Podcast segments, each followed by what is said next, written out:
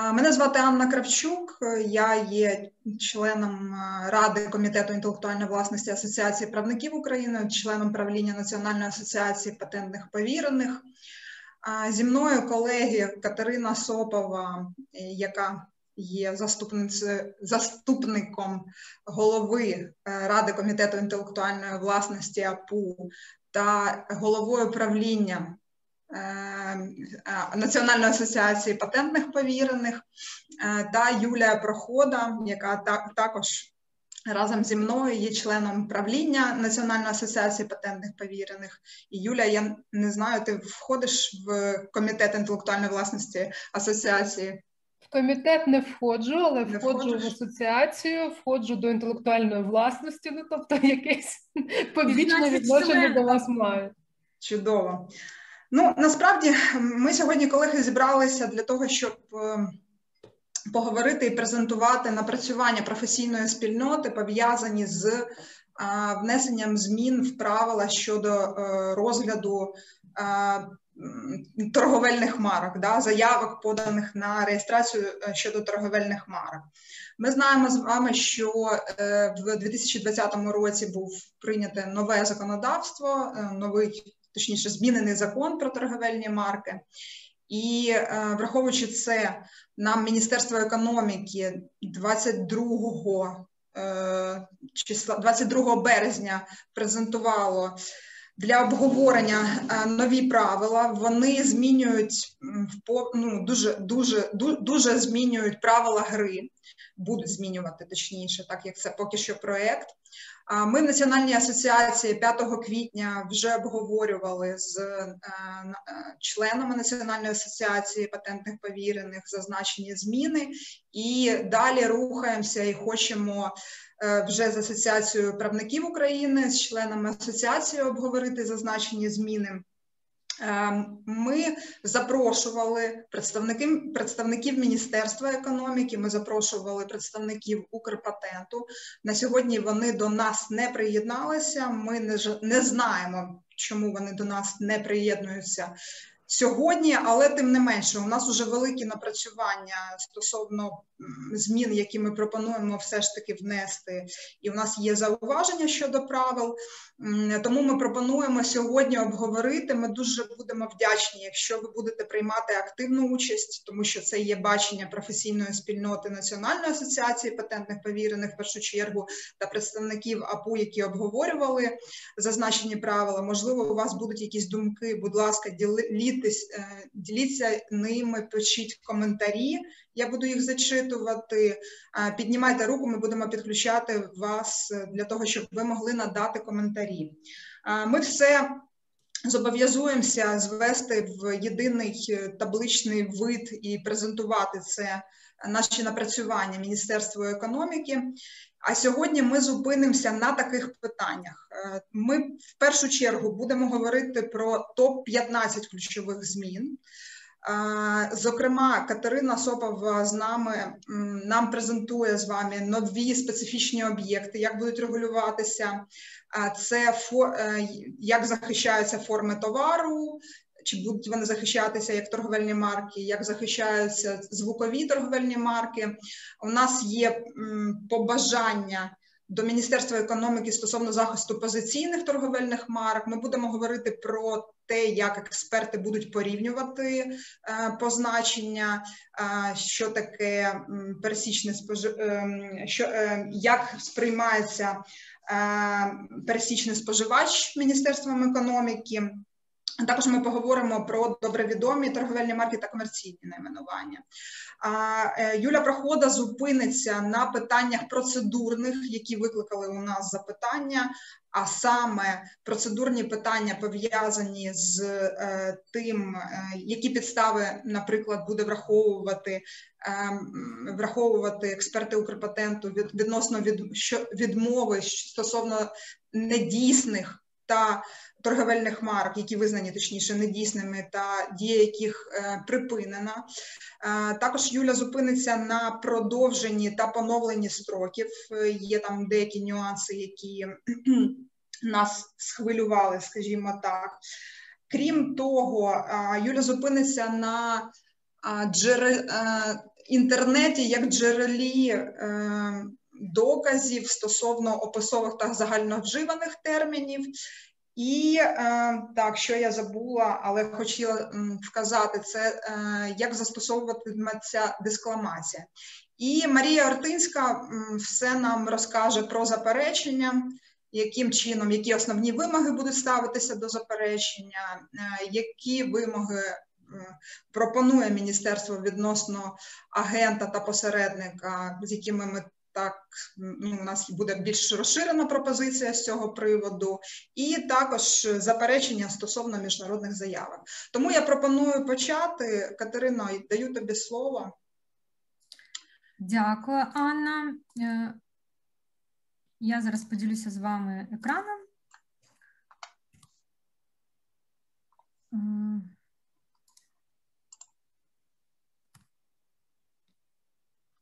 Я так розумію, все видно, да? Так, Катерина, видно. Я е, в першу чергу е, і першим моїм зауваженням, мабуть, буде те, що е, знову ж таки ми оголошували про 15 ключових змін, але будемо говорити саме про ті зміни, які викликали у нас питання, які є проблемними. Хоча проект правил дійсно містить дуже багато таких передових і нових норм, які полегшать нам життя. Моя думка щодо взагалі проекту правил це е, те, що ми зіткнемося з надмірним нормативним регулюванням відносин у сфері охорони прав на торговельні марки. Крім того, іноді правила виходять за межу предмету правового регулювання. Що я маю на увазі? Відповідно до норм е, до вимог нормопроектувальної техніки, на нормативно-правовий акт кожен повинен відповідати певним критеріям, які ви бачите на екрані. Тобто він повинен відповідати за обсягом предмету правового регулювання, не повинен містити повторів норм права, які містяться в інших нормативно-правових актах. А ті, хто читав, е, бачив, що багато є дублювання норм і закону, і Паризької конвенції, інших нормативно-правових актів. Не повинен дублювати однакові за змістом положення, які містяться в тексті цього нормативно-правового акта. Також є певні недоліки у ньому, повинен бути ясним, чітким, зрозумілим, стислим і послідовним. Скажімо так, де, деякі положення ясні і чіткі, але щодо стислості дуже він великий цей проєкт. Іноді дуже складно з ним працювати, тому що є відсилки до інших глав, і вони виглядають там пункт 3 глави 6 розділу там е, першого, і важко його знайти. Тобто, можливо, треба щось попрацювати трошки ще над структурою. Не повинен містити суперечливих норм права. На жаль, деякі норми він таки містить не повинен включати положень, що належать до одного і того самого предмета регулювання, і повинен бути внутрішньо узгодженим, мати логічно побудовану структуру. Попри всі ці недоліки, наші зауваження і сумісна робота з Укрпатентом і міністерством могла б допомогти прибрати ці недоліки, і ми поговоримо про них коротко. Крім того, текст нормативно-правового акта повинен відповідати Е, вимогам законодавства про мови. Е, під час складання його виживається діловий стиль, для якого характерний нейтральний тон викладення, позбавлений образності, емоційності та індивідуальних авторських рис. Е, деякі положення, особливо щодо підстави для відмови, що знакам не надається реєстрація, які суперечать нормам моралі, мають такі риси, які не вживаються у діловому стилі. Положення нормативно-правового акта повинні бути викладені однозначно і не допускати різного тлумачення. Скажу чесно, ми цей проєкт правлінням Національної асоціації, тут же є і члени комітету з інтелектуальної власності АПУ. Що ми зустрічались декілька разів, один раз до 11 е, чи 12 ночі, сперечали щодо деяких положень. І так, якщо е, ми не можемо прийти е, разом до певних Е, до певного розуміння цієї норми, то все ж таки там є положення, які допускають різне їх тлумачення. Далі хочу звернути на те, що проєкт містить дуже багато методичних рекомендацій. Ви це видно неозброєним оком. Вони прям деякі перенесені з методичних рекомендацій у правилах.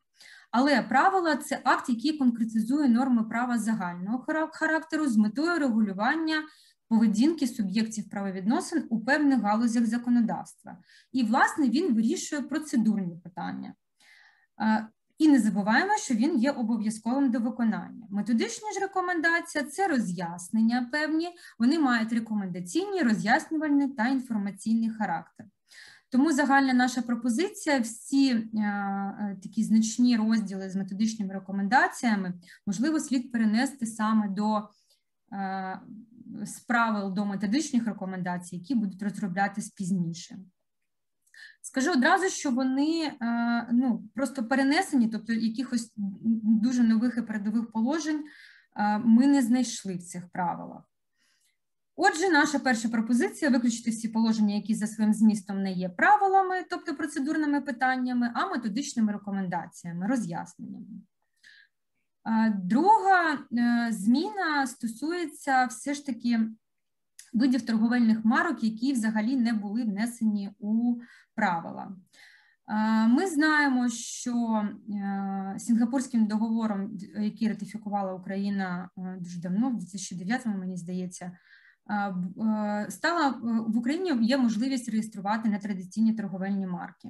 Закон, частина 2 статті 5 нам дозволяє це робити, оскільки позначення, яке може становити торговельну марки, може бути будь-яким за умови, що вони придатні для вирізнення товарів і послуг одних осіб від товарів і послуг інших осіб, і придатні для відображення їх у реєстрі.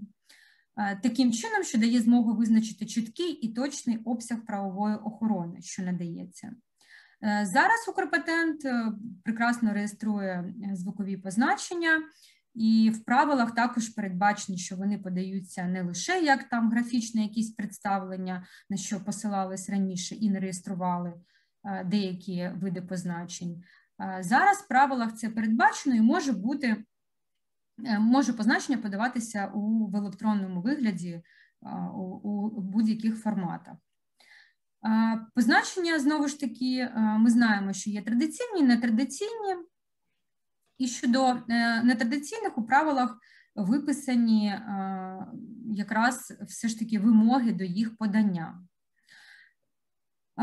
Ми пропонуємо, оскільки було пропущено такий важливий е, вид торговельної марки, як позиційна, ми пропонуємо її додати і наводимо знову ж таки визначення. Позиційним визнається позначення, що має визначений спосіб розміщення чи прикріплення його на товарі.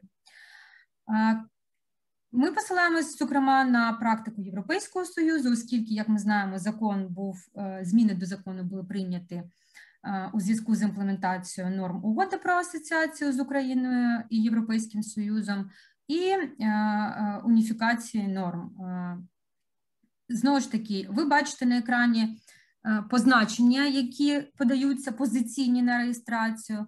Головне, щоб товар, до якого прикріплена торговельна марка, був позначений або пунктирною лінією, або якось іншим чином виділявся, щоб ми просто Товар, який ви бачите, не е, має правової охорони, а зображається для того, щоб бачити, як прикріплюється торговельна марка е, на е, той чи інший предмет. Наша пропозиція, що зображення позиційної торговельної марки подається у вигляді чіткого відображення її положення, розміру та пропорцію стосовно відповідних товарів. Елементи, які не є предметом охорони, візуально виділяються та або наводяться пунктирними лініями. Е, крім того, до заявки повинен додаватися опис, який відповідає зображенню торговельної марки для того, щоб описати, як саме вона наноситься на товар. Е, третя е, зміна суттєва те, що проєкт містить надмірну деталізацію окремих положень, а окремі взагалі пропущені, та оціночні судження щодо підстав для відмови у наданні правової охорони. Ну, Наприклад, тут е, дуже деталізуються позначення, які, звичайно, не мають розрізняльної здатності. Наприклад, це може бути літера і цифра. Ми пропонуємо там уточнити, що у саме у стандартному виконанні, оскільки і літера, і цифра може бути достатньо стилізовано для того, щоб виконувати е, функцію торговельної марки. Також є дуже багато оціночних суджень, наприклад, щодо е, звукових позначень. Наприклад, не не мають розрізняльної здатності загальновідомі музичні твори. Що таке загальновідомі музичні твори, е, проєкт не пояснює, тому е, ми вважаємо, що можуть бути складнощі з застосуванням цієї норми. Надто довгий музичний твір. Тобто, що це може бути надто довгий? Е, це може бути, не знаю, там 3-5 секунд, чи це 15-20 секунд. Тобто, ці всі положення оціночні повинні бути методичних рекомендацій з конкретними прикладами, які б розкривали, що саме мається на увазі, для недопущення якогось подвійного тлумачення цих норм. Крім того, наприклад, щодо загальновживаних позначень є суперечливі норми. Про них далі розкаже більше Юля Прохода, але як ви бачите, що позначення вважається загальновживаним у сучасній мові або добросовісній та усталеній практиці, коли воно застосовується не тільки широким колом споживачів, а й спеціалістами відповідних галузей економіки та представниками торгівельних кіл. При цьому у е, розділі другому глави першої. До загальновживаних позначень належить неформальна назва товару і послуги. Тобто ми розуміємо, що спеціалісти відповідних галузей економіки і представники торговельних кіл навряд чи будуть застосовувати е, такі назви. Можуть у розмовній мові, а не а не у якійсь певній документації. Знову ж таки, що таке неформальна назва товару послуги? Для цього всього потрібні уточнення, і ми пропонуємо принести їх в е, методичні рекомендації. Е, крім того, е, для встановлення цих підстав в проект містить багато окремих джерел інформації, які повинні застосовувати до тієї чи іншої підстави. Про них також більше розкажуть Юля, але оця суперечливість простежується, наприклад, що для встановлення загальновживаних позначень застосовуються засоби інформації довідково енциклопедичного характеру, в тому числі розміщені в мережі інтернет. Мабуть, під цим малось е, під це підходить Вікіпедія. І е, ну, з однієї сторони, у нас дуже широкий перелік, і часто е, на, на як на джерело посилаються експерти Укрпатенту саме на Вікіпедію. І були такі приклади, коли власне назва не була загальновживаною, але десь там одна стаття була у Вікіпедії. Тобто, знову ж таки, всі ці положення потребують уточнення. Ми пропонуємо, що все ж таки загальновживаним стає позначення не тільки коли. не е, е, коли воно використовується як широким колом споживачів, так і спеціалістами відповідних галузей, та або тобто не обов'язково спеціалістами відповідних галузей. Е, далі є такі положення, які не зовсім зрозумілі. Наприклад, е, надається визначення, що таке е, є описове позначення. При цьому далі наступний абзац нам говорить, що не вважається описовим при використанні щодо зазначених у заявці товарів або у зв'язку з ними позначення, яке містить назву місцевості або району, в якому не виробляються такі товари. Ну, це, е, мабуть, дуже логічне пояснення, але навіщо е, воно в правилах, оскільки воно і так зрозуміло, да, що е, не буде описовим, якщо не використ... не виробляються там товари. Але ми думаємо, що такі ну, норми можуть читатися як те, що вони можуть бути зареєстровані, якщо ви подаєте на реєстрацію описове позначення, не виробляєте там товар але е, тоді назва може бути визнана оманливою. Тобто, як правильно читати деякі норми, у мене особисто викликає сумніви, як потім ними будуть користуватись. Е, третя зміна е, це знову ж таки положення нормативного правового акта мають бути викладені однозначно і не допускати різного тлумачення. Тому наша пропозиція у правила внести лише загальні положення і визначення у методичній рекомендації е, вже деталізація. Четверта, четверта зміна стосується форм товару, які можуть бути зареєстровані як торговельні марки.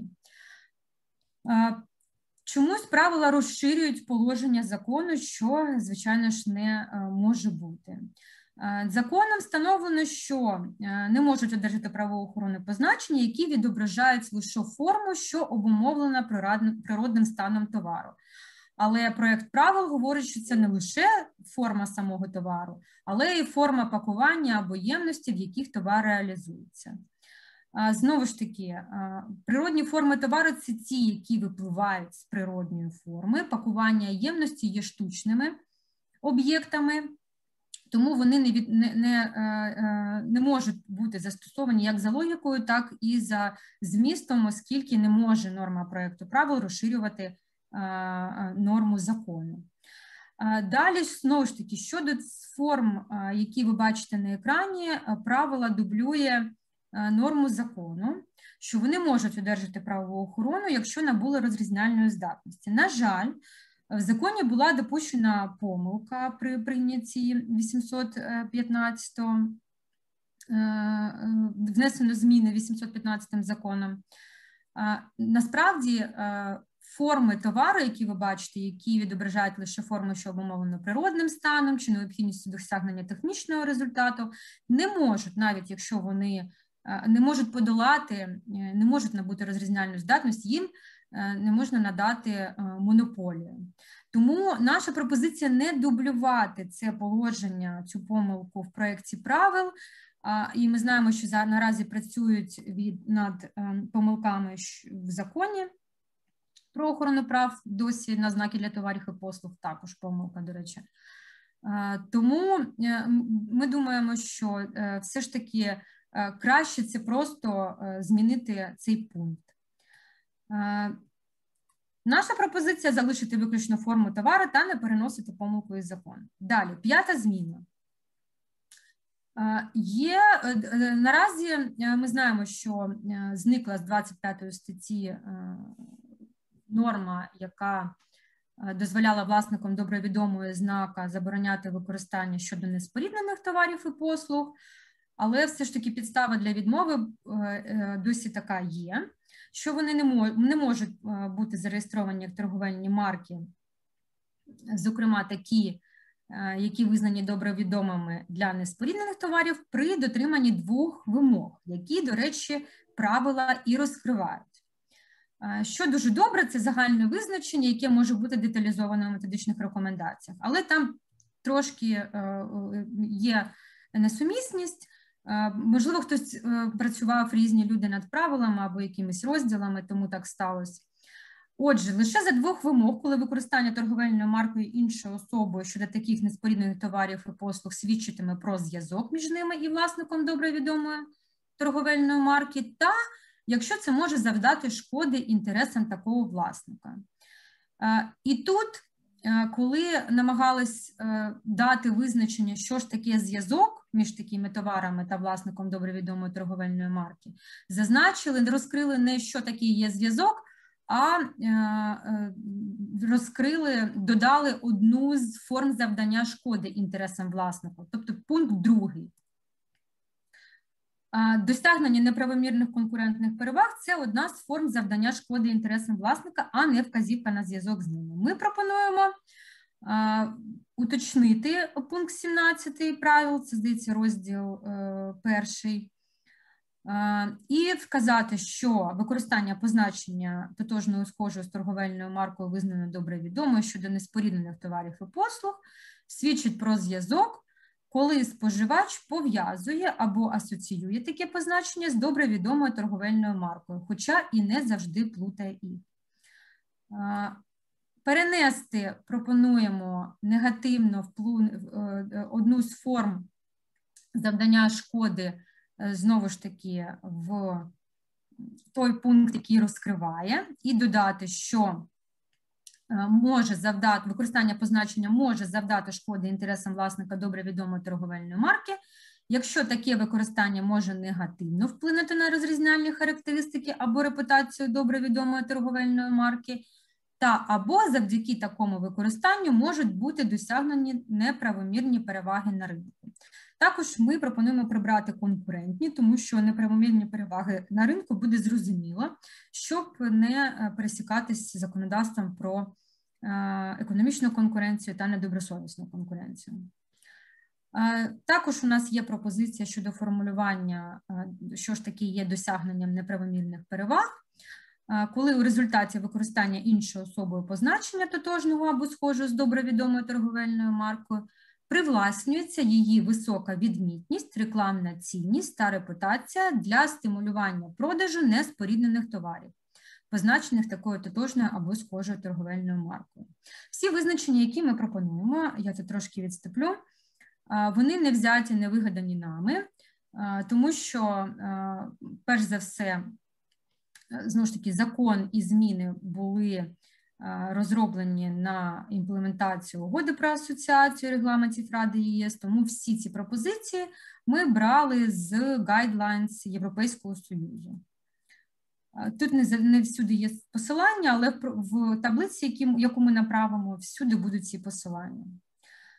Далі проєкт містить суперечливі норми щодо поняття пересічний споживач. Я навіть е, вважаю, що е, поняттю, е, визначення поняття там немає. Просто щодо окремих підстав в правилах говориться, що для цілей цього пункту для встановлення розрізняльної здатності пересічним споживачем вважається особа, яка зазвичай сприймає торговельну марку як ціле, не аналізуючи її окремі елементи. Інший пункт глави 8 при встановленні описовості позначення говорить нам, що для цілей цього пункту пересічним споживачем вважається особа, яка сприймає торговельну марку як таку, без додаткових роздумів, асоціацій чи пояснення щодо її суті. Знову ж таки, це не розкриває поняття пересічного споживача, і ми пропонуємо уточнити ці норми. Я їх не виводила на екран. Потім ми опублікуємо цю таблицю, але е, з урахуванням європейської практики пропонуємо, що пересічним споживачем відповідних товарів і послуг вважається особа достатньо поінформована, спостережлива та обачна. При цьому ступінь уваги пересічного споживача буде залежати від характеру відповідних товарів та послуг, а також способу їх придбання. В Європейському Союзі е, взагалі доречна громадськість поділяється на загальну громадськість і спеціальну громадськість. Тобто деякі товари розраховані виключно на спеціальне якесь там е, дуже вузьке коло споживачів. Які і будуть вважатися власне пересічними споживачами таких товарів або послуг. Крім того, в Європейському Союзі встановлюється рівень уваги, ступінь уваги пересічного споживача. Щодо деяких е, товарів він достатньо високий, наприклад, такі як лікарські засоби, щодо деяких він е, дуже низький, коли там споживач е, це якісь повсякденного попиту товари, до яких е, споживач звик, він просто кидає з полки у корзину і може бути окремі е, незначні елементи ним не помічені. Далі ще цікаво, що в проєкті правил відсутня концепція схожості позначень настільки, що їх можна сплутати. У пункті 15 розділу 2 е, говориться про те, що позначення вважається схожим настільки, що його можна сплутати з торговельною маркою, якщо воно асоціюється з нею в цілому, незважаючи на окрему різницю елементів. Причому з цього визначення ви бачите, що тут лише говориться про порівняння позначень, але концепція схожості настільки, що можна сплутати, стосується не лише позначень, а й товарів і послуг, на яких вони застосовуються. Тому тут ми пропонуємо прибрати фразу, що їх можна сплутати, да, просто вказати, що позначення вважається схожим, якщо воно асоціюється з нею в цілому, незважаючи на окрему різницю елементів, і надати чітке визначення концепцію схожості.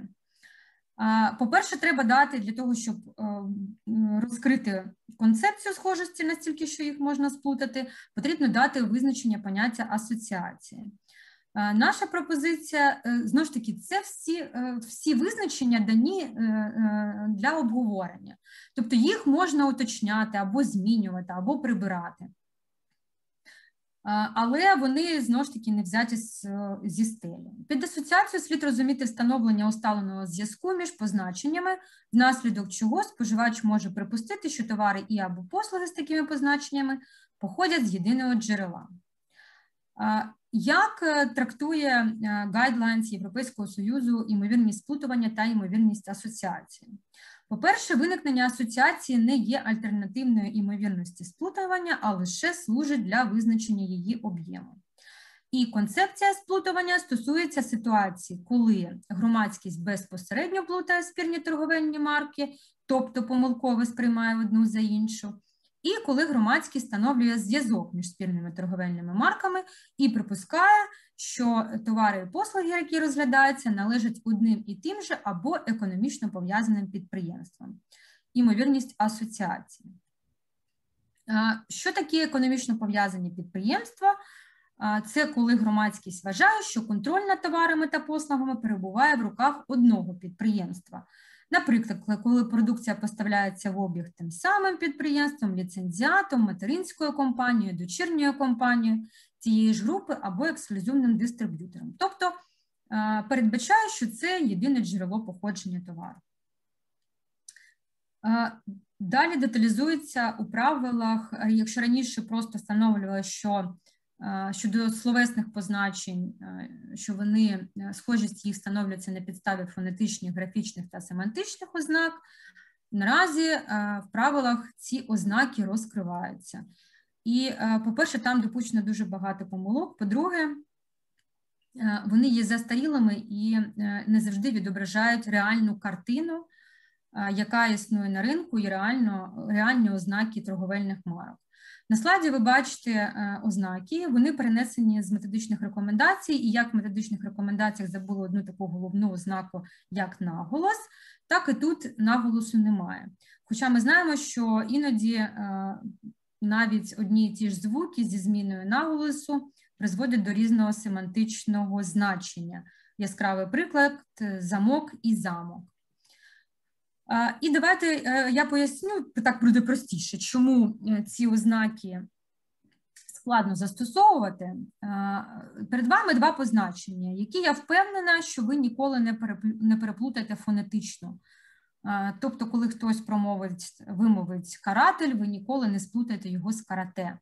Чому? Ви бачите, що тут п'ять е, звуків однакові, але ми не вимовляємо слова звуками і вчимо дітей не вимовляти звуками. Вони читають і вимовляють слова складами.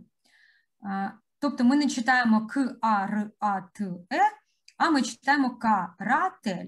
Крім того, як бачите, за рахунок того, що наголошені склади різні, це і призводить до різного фонетичного сприйняття їх. Якщо б ми рахували ці звуки, то вони, по-перше, дублюють один одного, по-друге, Е, більшість з них були б е, схожими. Як часто роблять експерти при визначенні фонетичної схожості, якщо більшість е, співпадає, то значить знаки є схожими за фонетичними ознаками, що не є власне правильним. Ось приклад Європейського Союзу. Ви бачите два позначення: кавіт, кантавіт. І якщо ви подивитесь уважно, у них співпадають п'ять звуків з перший е, складається з п'яти звуків, е, е, інший складається вірніше, а інший з раз, два, три, з восьми. При цьому, як каже Європейський Союз, ми, коли ми читаємо по складам, перші два склада, склади відрізняються. Тобто там це К, а знизу це кен.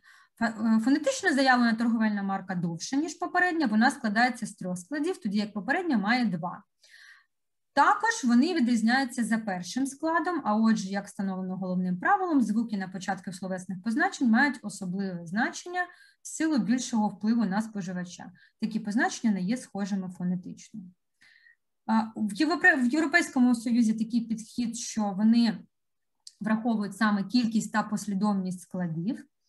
Е, і наголос має значення загальний ритм і інтонація позначень. Ритм це розташування слів в більш-менш регулярній послідовності, наголошених і ненаголошених або довгих і коротких складів. Інтонацію визначають як звуковий схему фраз, і речень, отриманих шляхом зміни висоти тону в голосі. Якщо ми говоримо щодо графічної схожості, е, то тут ще цікавіше, тому що е, окремі пункти правил суперечать один одному. Розділ другий нам каже, що словесне позначення, виконане стандартним шрифтом, вважається тотожним з аналогічною словесною торговельною маркою, якщо в них чітко збігається послідовність літер, цифр, інших друкарських символів та пропусків. З чим, власне, я погоджуюсь. Неважливо, це верхній чи нижній регістр, або трошки відрізняються шрифти, якщо вони не занадто стилізовані.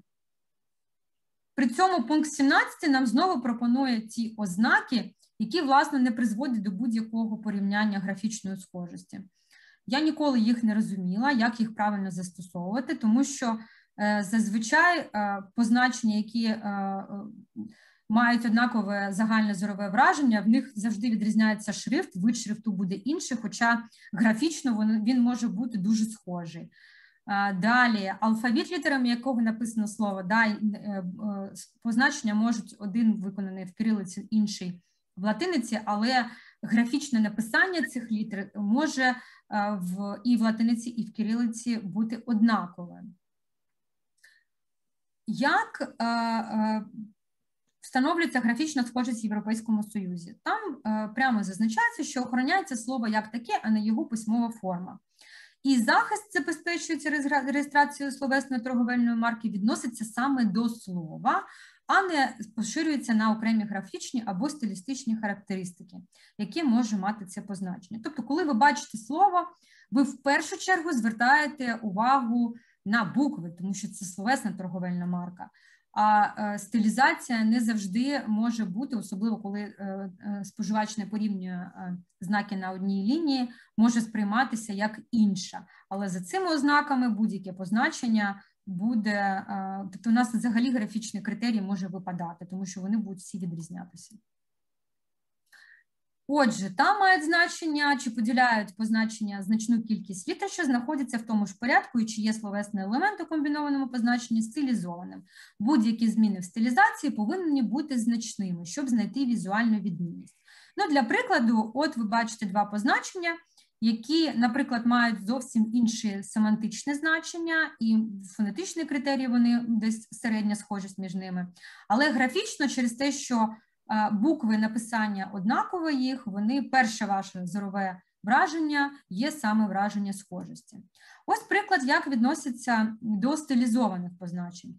За нашими критеріями, вони були не схожі у будь-якому випадку, тому що ви бачите, тут по-різному навіть додані якісь певні графічні е, елементи, але в Європейському Союзі це середній рівень графічної схожості, відсутні значні відмінності у стилізації буквених елементів. У комбінованому позначенні словесний елемент є легко впізнаваним і розбірливим. Тобто ви чітко бачите ті ж самі букви.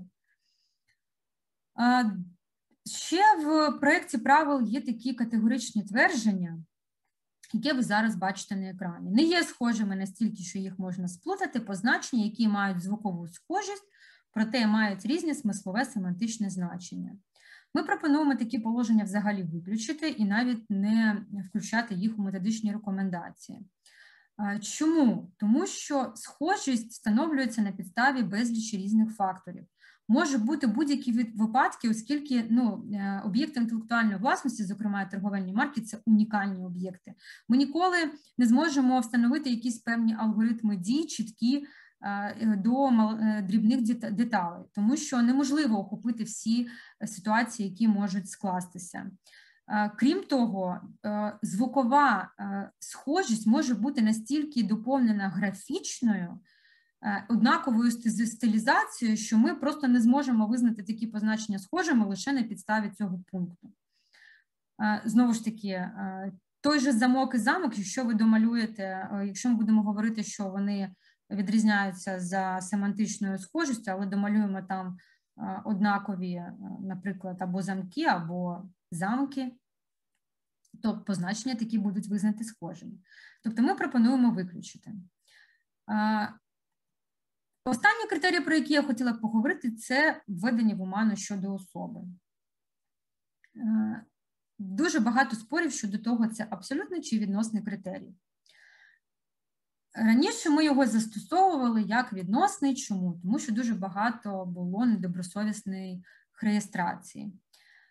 Так, наразі закон не містить норми щодо недобросовісного недобросовісного подання заявки, оскільки в Європейському Союзі і в угоді про асоціацію України з Європейським Союзом, зокрема, цей критерій завжди був абсолютним і ніколи не застосовувався до прав третіх осіб.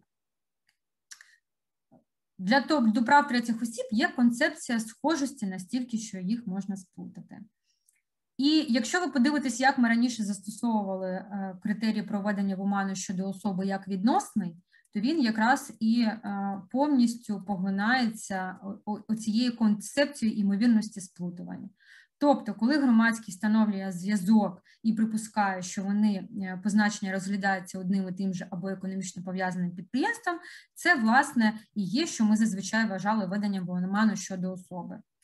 Але е, е, цей критерій в проєкті закону 815-го, там він відповідав цей критерій, був виключно абсолютний. Ви його бачите зліва на екрані, але там між першим та другим читанням його розділили і додали окрему підставу, не реєструються позначення, які можуть вести в оману щодо особи, яка виробляє товар або надає послугу.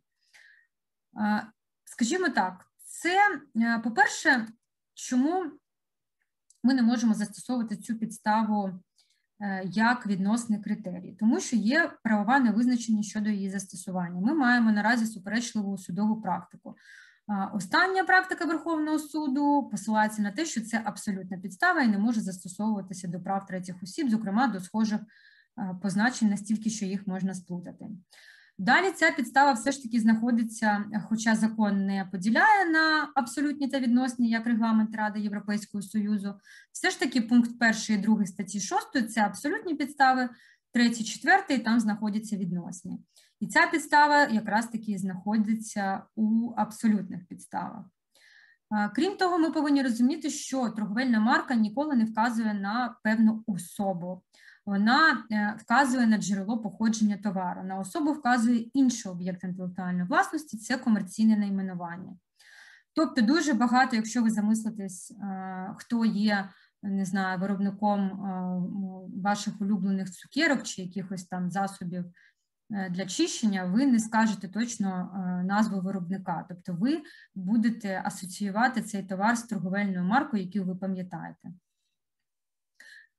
Якщо ми говоримо, що ця е, підстава буде застосовуватися як відносна, ми вважаємо, що вона, в принципі, призведе до нівелювання системи реєстрації торговельних марок взагалі, оскільки вона заснована на першості у поданні заявки. Тобто, хто перший подав, у кого є пріоритет, той і має право на реєстрацію цієї торговельної марки.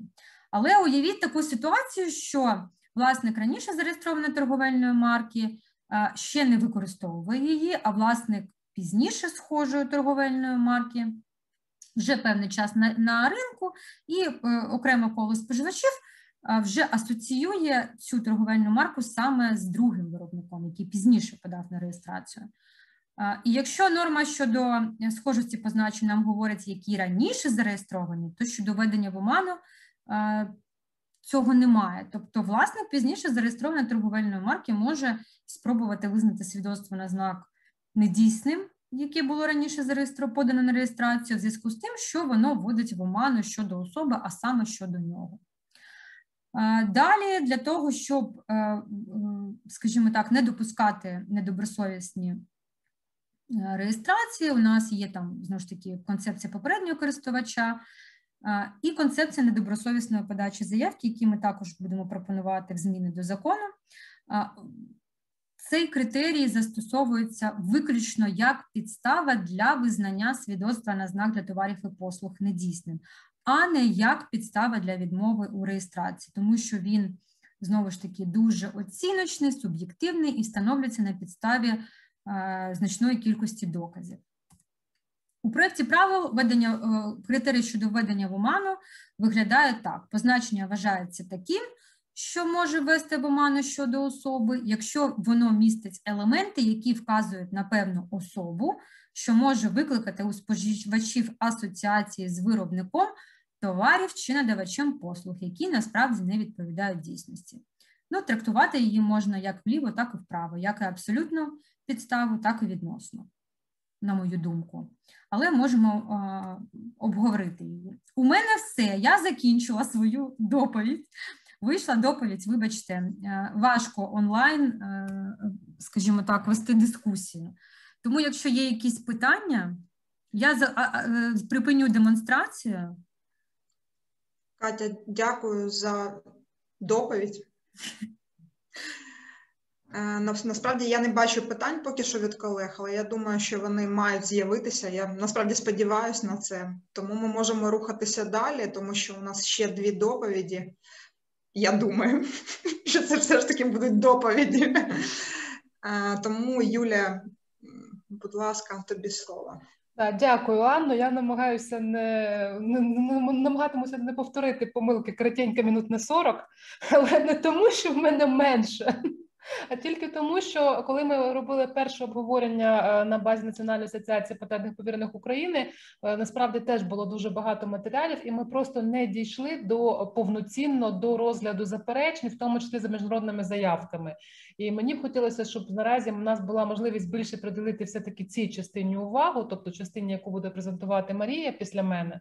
Тому е, я намагатимуся намагатимуся дуже коротко пройтися по основних пунктах які власне е, які власне були озвучені Анною на початку.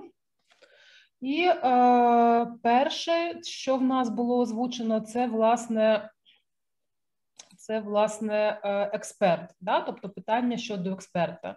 У нас в правилах перший раз з'явилася Е, в перший раз з'явилася е, концепція, що е, призначається, по-перше, експерт для розгляду заявки авторозподілом, і призначається один експерт на весь час експертизи. Звичайно, з цього приводу одразу поставало питання: ну, яким чином можна це реалізувати, якщо експертиза в нас включає формальну експертизу і кваліфікаційну експертизу. Наразі стадія встановлення дати подання заявки теж відноситься до стадії формальної експертизи. Відтак виходить, що одна і та сама особа має володіти і, скажімо так, знаннями з діловодства, які необхідні для встановлення дати подання заявки, і вже безпосередньо знаннями для експертизи на предмет того, чи відповідає позначення е, абсолютним та відносним критеріям для охорони спроможності, що, на мій погляд, реалізувати насправді важко. Є альтернативна е, думка. З приводу того, що е, мова йдеться мова йде про те, що для кожного етапу експертизи призначається свій експерт. Однак, відображення в тексті правил я особисто цього не побачила. Якщо ми зараз в ході спільного обговорення дійдемо до думки, що все таки так варто виділити в правилах, що один експерт призначається на кожен етап експертизи, а їх у нас нагадаю може бути тільки два. Тепер це формальна кваліфікаційна. Тоді це принаймні якусь ясність це питання внесе. При цьому при змі передбачено, що при зміні експерта експертиза починається з початку етапу, на якому відбулася заміна експерта. Ми пропонуємо все ж таки вилучити е, це положення, оскільки, якщо знову ж таки експертиза буде е, розглядатися взагалі як один єдиний етап, на який призначається один експерт, тоді е, тривалість експертизи може ще збільшитися, оскільки кожен раз ми треба буде спочатку розглядати всі документи передбачено право відводу експерта, але не передбачено при цьому, коли заявник повідомляється про те, що власне йому призна... що за його заявкою призначено експерту. Якщо ж е, не перед не, немає повідомлення заявника, то відповідно і право відводу реалізувати буде неможливо. Кого відводити, якщо ми не знаємо, хто розглядає нашу заявку. Тому ми пропонуємо передбачити для реалізації цього права повідомлення заявнику про те, хто розглядає його заявку негайно після авторозподілу, тобто після того як визначено компетентом, хто є експертом. Чому це важливо і чому це треба робити якнайшвидше? Тому що знову ж таки передбачено правилами, що відвід може бути заявлений тільки до початку процедурної дії по експертизі. Але знову ж таки, процедурна дія по експертизі це фактично сама експертиза. Так? Тобто це початок перевірки заявки, наприклад, на відповідність абсолютним та відносним критеріям. Відтак, е, якщо давати право на відвід тільки до початку процедурної дії, знову ж таки це положення залишиться неможливим для реалізації. Не передбачено правилами проектом правил, ким буде вирішуватися відвід. Ну з одного боку, тут досить складно передбачити, хто саме має вирішувати відвід, тому що Е, ну так, якщо подивитися зараз на сайт Укрпатенту, ми навіть і структури Укрпатенту толком не знаємо. Тобто ми не знаємо зараз, скільки там відділень, хто кому підпорядковується і так далі. Все, що ми можемо ознайомитися, це склад керівництва, що так дуже корисно, але знову ж таки ми не можемо розуміти, хто може або не може розглядати відвід конкретному експерту в межах конкретної заявки на торговельну марку.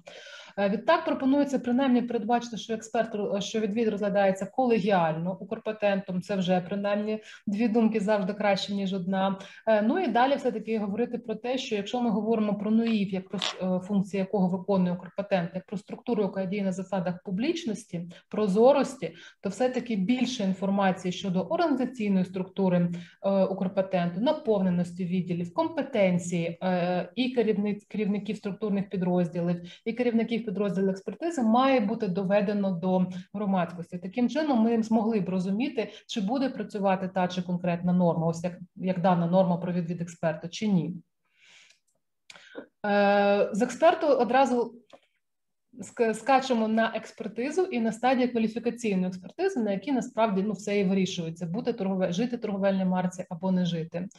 Е, велике занепокоєння дійсно викликає визначення того, що все таки відноситься до інформаційних джерел, які можуть застосовуватися експертизою е, при розгляді заявки.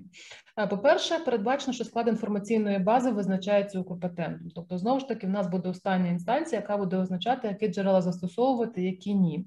При цьому, якщо щодо матеріалів заявок і довідково пошукового апарату все більш-менш зрозуміло, да, ну шукаємо по заявках і реєстраціях, то з приводу офіційних питань видань виникає питання, тому що.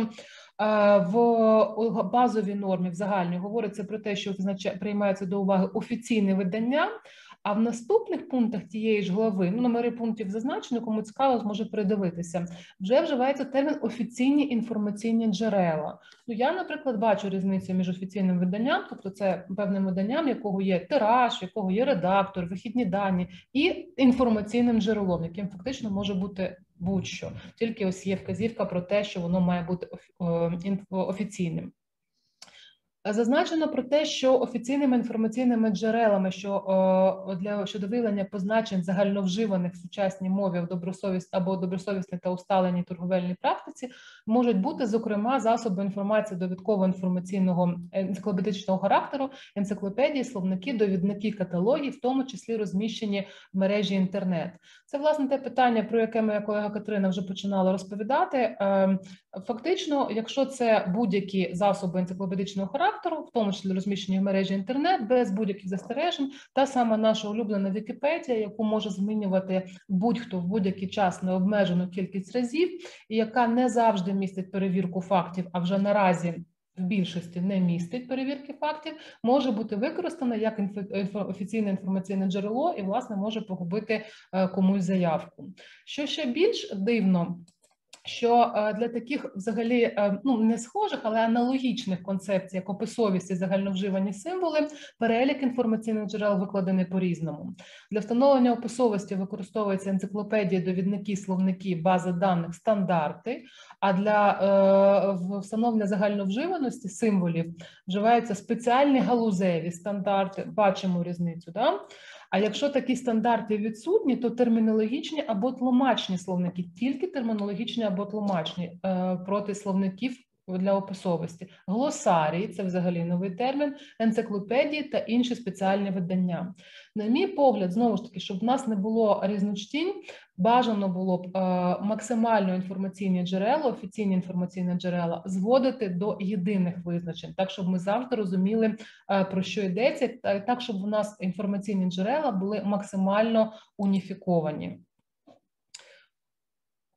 Власне, е, що теж продовжуючи тему кваліфікаційної експертизи і продовжуючи тему джерел, які використовуються на стадії експертизи, перейдемо вже е, до того, що відповідно заявленого позначення умовам надання правової охорони встановлюється через обставини, що правомірно склалися на дату подання заявки або на дату її пріоритету. Що це означає? Ми маємо оцінювати стан, який склався виключно на дату подання е, заявки.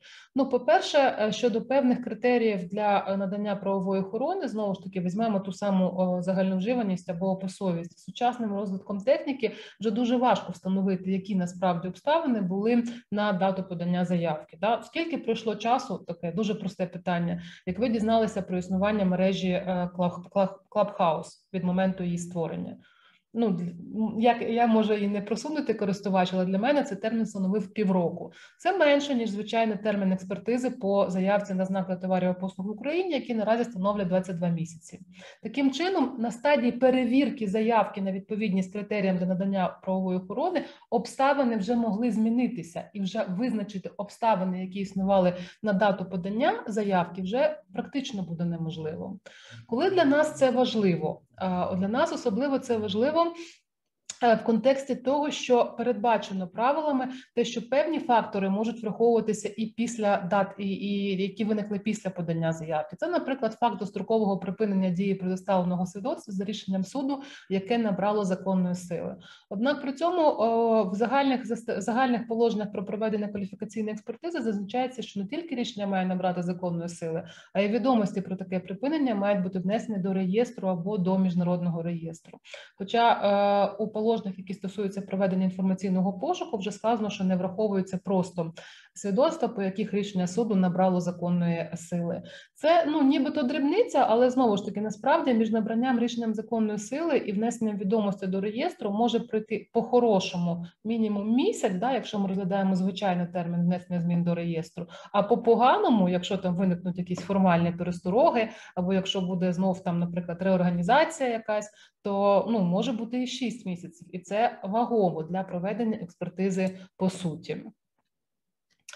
І, власне, е, найконфліктніше джерело, якщо ми говоримо про е, е, інформаційні офіційні джерела для кваліфікаційної експертизи, це інтернет. Да? Знову ж таки, повертаючись до згаданої нашої згаданої нами вже Вікіпедії. Що ми пропонуємо зробити? Зрозуміло, що неможливо викинути всі інтернет-словники, неможливо викинути всі інтернет-видання, навіть існуючих на папері словників, оскільки ну час не невпинно йде вперед, і дійсно електронні джерела не можуть не враховуватися. Ну і власне сам той факт, що вони є електронними, або що будь-хто може вносити до них зміни, також не можна вважати визначальним для їх недостовірності. Принаймні, знову ж таки, guidelines Європейського союзу, про які ми сьогодні неодноразово згадували, кажуть саме про це.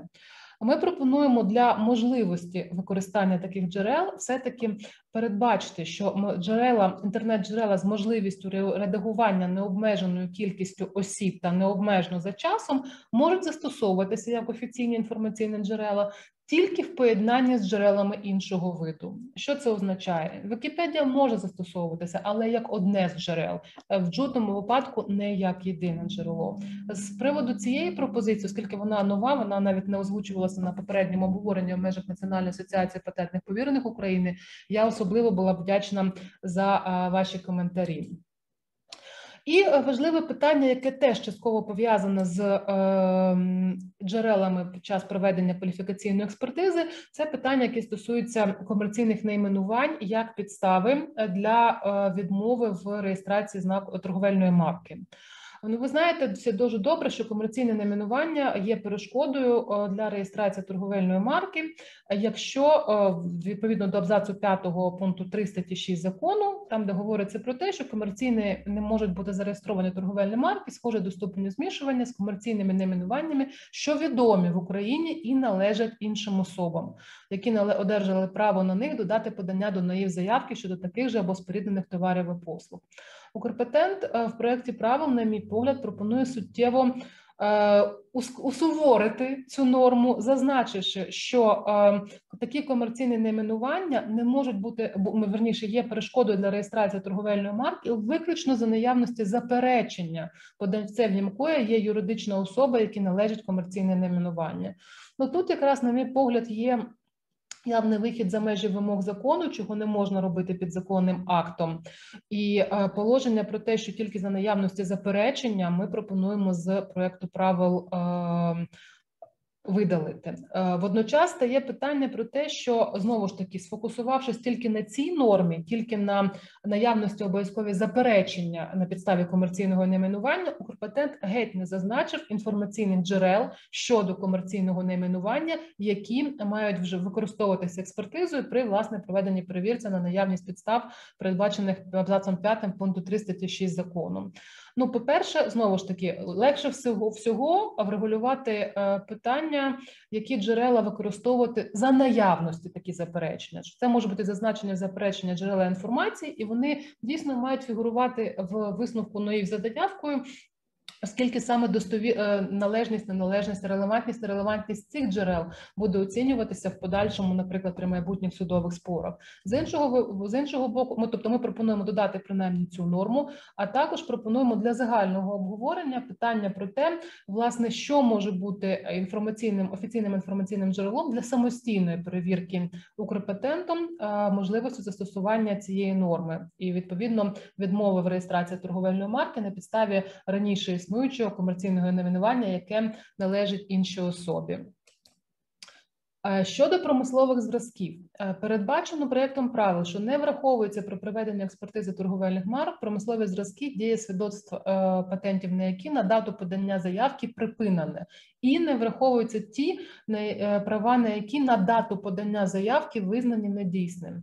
Я, якщо чесно, не бачу жодного з правового змісту в цій нормі, особливо в останній частині, оскільки, якщо свідоцтво або патент на промисловий зразок визнані недійсними, права на них недійсні з дати подання, з дати їх виникнення, тобто жодних прав не виникало. Якщо патент не дійсний, вважаємо, що промислового зразка не було взагалі. Тому очевидно, що такі промислові зразки не мож, не мають враховуватися не лише на дату подання заявки, а взагалі в процесі експертизи. Е, і є пропозиція знову ж таки, якщо е, припинена дія свідоцтв е, патенту на промисловий зразок і вже відсутня можливість відновлення цих прав, то також немає підстав обмежувати лише на дату подання заявки. Можна цілком робити це на дату перевірки, на дату прийняття власне рішення за заявкою. Щодо авторського права та відомих осіб. Е, передбачено, що у попередньому висновку експертизи за заявкою заявнику пропонується надати згоду власника авторського права або його правонаступника, що згоду відомої в Україні особи на таке відтворення, тобто на відтворення об'єкта авторського права чи образу ім'я е, відомої в Україні особи. Однак не передбачено випадок, коли твір перейшов у суспільне надбання. Е, практика така поодинока, але ви знаєте, вже сформувалася в апеляційній палаті Укрпатенту, яка в нас працювала до цього. І я вважаю, що в правилах, в принципі, якраз і можна було б зазначити в такому ж контексті, як чому не які промислові зразки, наприклад, не враховуються, або які припинені торговельні марки не враховуються, зазначити про те, що і не враховуються власне твори, які прийшли в суспільне надбання, оскільки якщо твор твір в принципі прийшов в суспільне надбання, значить він і не має вже виключних майнових прав інтелектуальної власності щодо нього, і він не має бути перешкодою для набуття прав іншими особами. Перепрошую. Е, власне, що ж в нас е, не враховано в правилах? Ми побачили багато норм, які ми, як на наш погляд, е, потребують коригування. З радістю вислухаємо вашим думки з цього приводу. Що ж не враховано у правилах, і що знову ж таки давайте обговоримо доцільно враховувати чи ні. По перше, не враховано можливість так званого протиставлення торговельної марки тієї ж особи. Я не знаю, чи багато з вас бачу, що аудиторія в нас сьогодні трошки інша ніж була на обговорення Національної асоціації патентних повірених України стикалися з цією з такою ситуацією, але я з нею стикалася. Знаю, що в колег вона була е, коли протиставляють знак того ж заявника, який був зареєстрований раніше, але е, заявник згодом переподав свою заявку, і одержав ще одне свідоцтво. Така ситуація виникає в двох таких великих е, аспектах. Перше називаємо добросовісний. Це, це коли знак був зареєстрований дуже давно, інколи за часів радянського союзу. Зображення знаку є дуже неякісним. Інколи неможливо навіть розрізнити, що взагалі там зображено.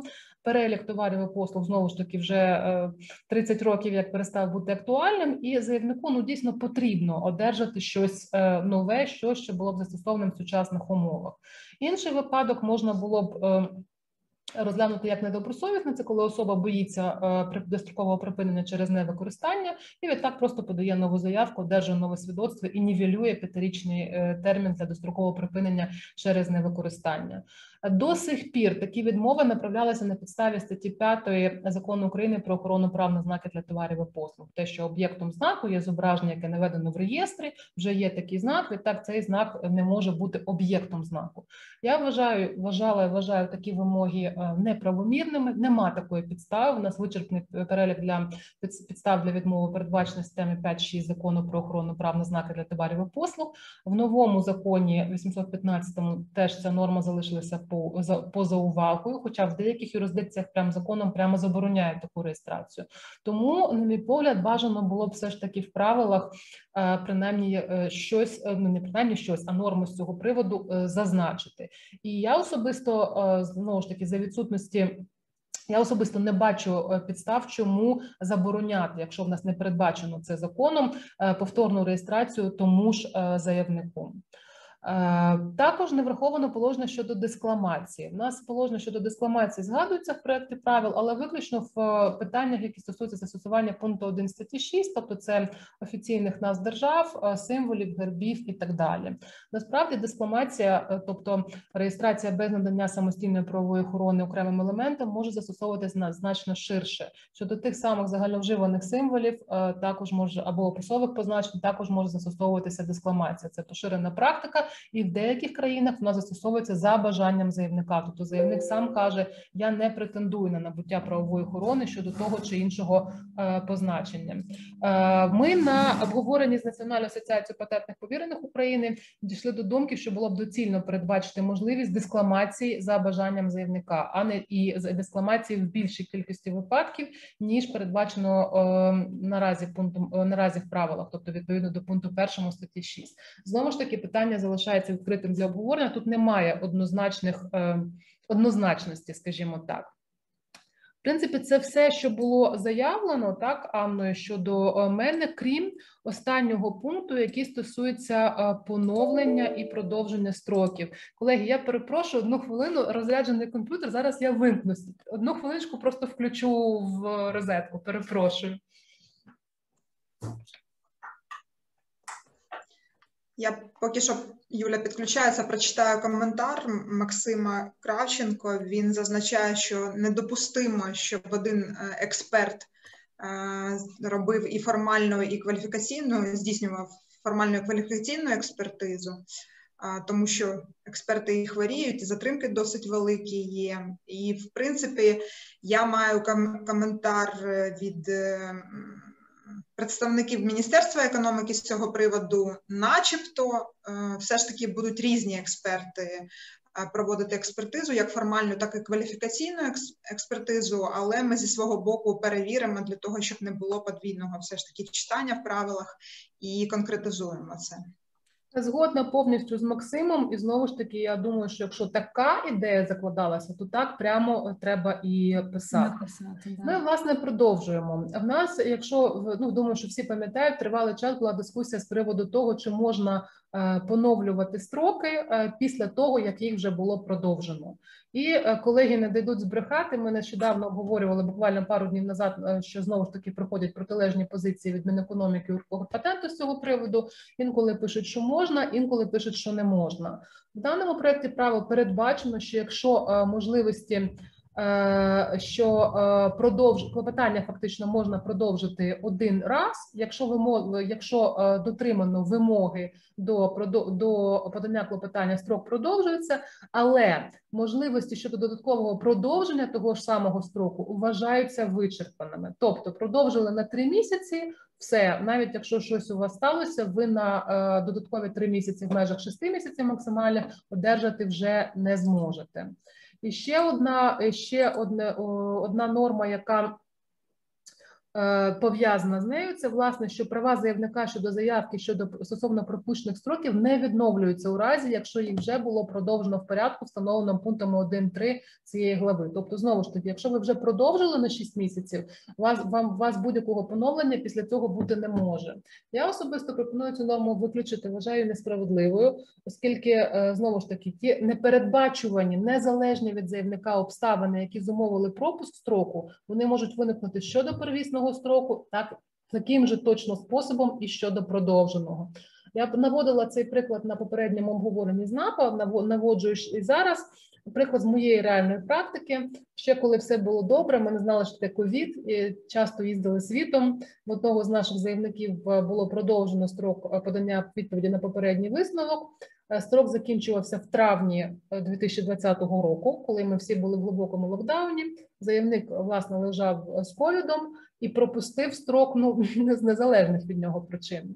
Ну, тобто е, треба треба брати це до уваги. Тому я вважаю, що відновлення воно тому і передбачено як винятковий засіб саме для відновлення прав, що воно може наступати саме е, за наявності поважних причин, незалежності від того, чи користувався до цього заявник продовженням чи ні. Ну і власне останнє про що я хотіла зазначити, про те, що в нас в законі з'явилося формулювання про те, що якщо незважаючи на вжиття заявником належних заходів, строк пропущено, тільки в такому разі права відновлюються. Да, це трошки невдале формулювання в законі, і в принципі зводить вже е, правила наступними абзацами про те, що визначаються поважні причини, за яких строки пропущені. Тобто, ми відходимо від е, концепції вжиття належних заходів до концепції поважних причин. Але на пів, на мій погляд, цього може бути недостатньо. Я думаю, що все таки треба прямо прописати, е, що що вважається е, вжиттям заявником належним заходів, наприклад, там повідомлення актуальних реквізитів щодо листування в матеріалах заявки. А потім вже зводити все це до поважних причин, так щоб знову тому, що ну насправді, коли строк пропущений, це е, заявник не вживав належних заходів саме для пропуску цього строку. Він може і зробив все для того, щоб не пропустити, але все одно е, пропустив. Якщо коротко, у мене все буду рада відповісти на е, питання і з задоволенням тоді передаю слово далі. Дякую, Юлія. Е, я тоді пропоную рухатися далі і надаю слово Марії Ортинській, яка нам розкаже, які ж зміни нас чекають відносно заперечень.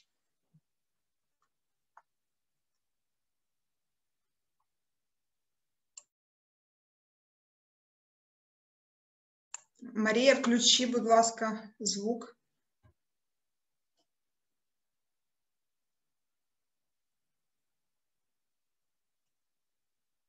Не чути так. Доброго вечора. Чути мене? Так, так, зачути. Так. Всім ще раз доброго вечора. Я тоді не буду затримувати наш час і перейду до знову ж таки нашої частини з приводу заперечення. Знову ж таки, всі ми пам'ятаємо, що а, законом були внесені зміни а щодо самої процедури і порядку подачі заперечень. Вони є знову ж таки нагадаю проти заявок і проти рішення а, НОІВ. А в даному випадку, коли ми говоримо про правила, то правила в основному основному регулюють питання саме подачі заперечень проти заявки. А коли ми вже будемо говорити е, на наступних засіданнях про регламенти тощо, то це вже е, саме вже рішення НОІВ. Отже, коли ми говоримо про а, заперечення проти заявки, то ми пам'ятаємо, що по нашому закону будь-яка особа може подати таке заперечення, і закон каже про те, що вимоги до такого заперечення визначаються центральним органом виконавчої влади, що забезпечує певну політику формування та реалізує державну політику. Коли ми говоримо про правила, то знову ж таки всім рекомендую звернути увагу на розділ 9 проєкту. А в даному випадку, які говорять про ці заперечення, і ще відповідний розділ, який стосується саме подачі заперечень проти заявок, поданих за на міжнародну реєстрацію і знову ж таки заявлених в Україні. Я буду звертати увагу на проблемні питання, і в мене ще до вас всіх знову ж таки будуть питання, так само як у Юлії, наприклад, були з приводу дискламації питання, чи як у Катерини були питання з приводу позиційних знаків. Отже, перше питання, яке мене, наприклад, особисто хвилює, і ми знову ж таки з колегами це обговорювали. Це мова заперечення та додатків. Так, пункт 2 розділу 9 проєкту правил каже, що заперечення складається державною мовою. Тут питань ніяких немає. Але говориться про те, якщо додатки до заперечення викладені іноземною мовою, то разом з ними подається переклад українською мовою, і в іншому разі вони не беруться до уваги. Наша пропозиція все-таки з приводу додатків викласти це в такій редакції, що Укрпатент може направити запит щодо надання перекладу всіх або частини документів українською мовою.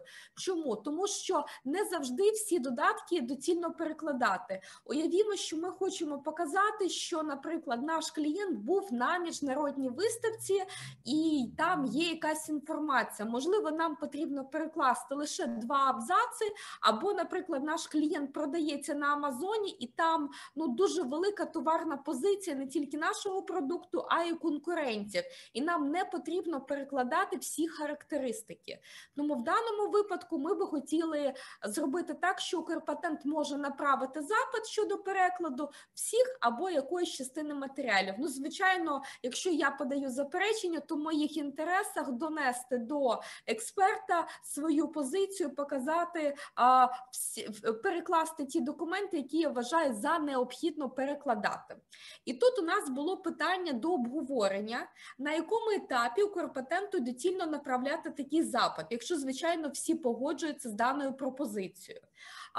Дві опції: перше це на етапі попереднього розгляду заперечення, тобто, коли перевіряється, чи сплачений збір, чи подана довіреність, чи подано заперечення у визначенні законом строків. Ми пам'ятаємо, це трьохмісячний строк. Але тут є мінус в тому, що експерт ще не ознайомився з суттю заперечення, і по суті він не може сказати: Окей, це точно треба перекладати, а це ну дійсно я погоджуюсь, що ви не переклали, і тут все нормально. Друга опція це на етапі кваліфікаційної експертизи. І ту, Але тут е, виходить ситуація е, не в користь е, осо, заявника по заявці, тому що вже заявник ознайомився з самим запереченням та вже навіть надав свою відповідь на заперечення, і він не мав доступу до перекладу документів. Тому я би просила або в коментарях, або потім Анна вам надасть слово знову ж таки сказати, як ви це бачите з приводу цього питання. Ідемо далі. Знову ж таки, додатки, вимоги до додатків. А, Проєкт правил каже, що заперечення та додатки до нього не повинні містити перше зневажливих висловлювань щодо інших осіб, а друге це матеріалів і відомостей, що очевидно не стосуються заперечення. А, Ну, ми розуміємо, що зневажливість – це дуже суб'єктивне та оціночне поняття. І, наприклад, коли з приводу заперечення, то звичайно заперечення не повинно, тому що, як правило, його готує або патент неповірений, або заявник підписує відповідна посадова особа, або сама фізична особа. То в даному випадку не повинно звичайно бути ніяких зневажливих висловлювань.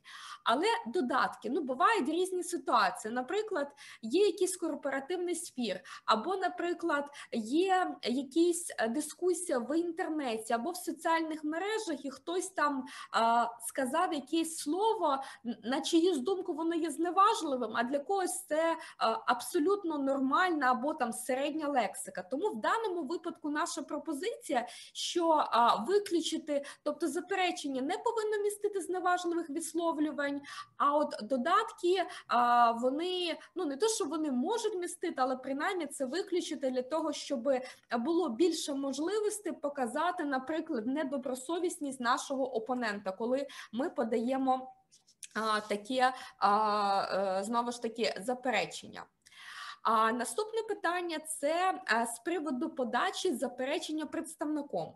Нам здається, що це просто була якась така технічна норма, а, а саме сказано, що якщо заперечення підписується не подавцем, а представником, то е, має бути особистий підпис, це зрозуміло, а також відомості про документ, на підставі якого діє представник, в тому числі дата вчинення довіреності.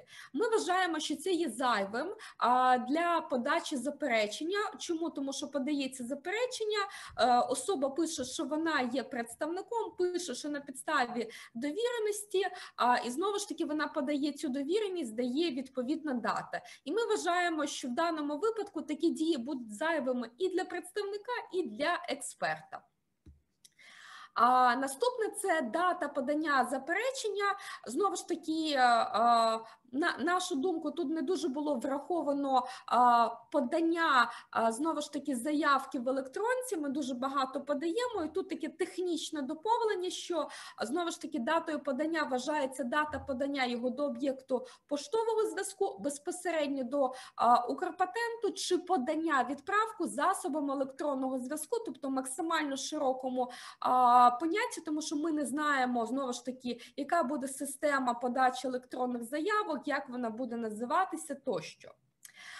Наступне питання це копія заперечення та відповіді заявника на заперечення.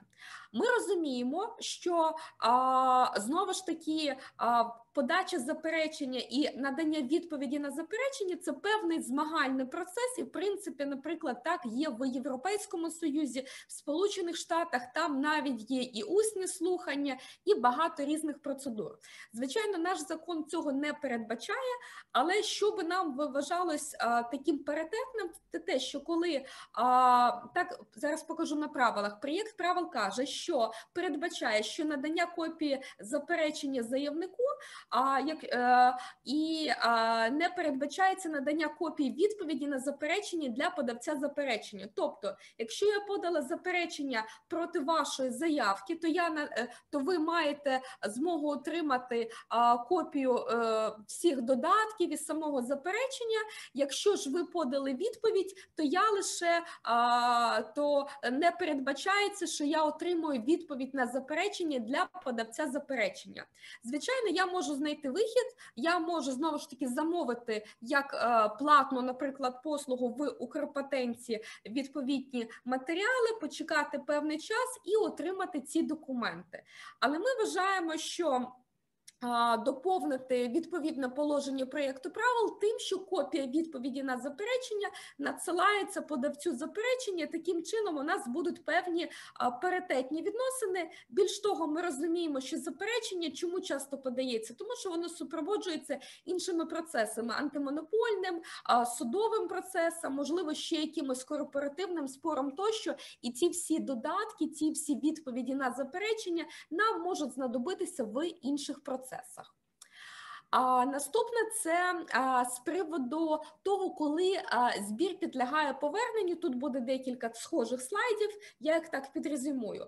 Е, проєкт правил каже, що якщо порушені строки подання заявки, то а, заперечення вважається е, неподаним, про що знову ж таки подавцю надсилається повідомлення.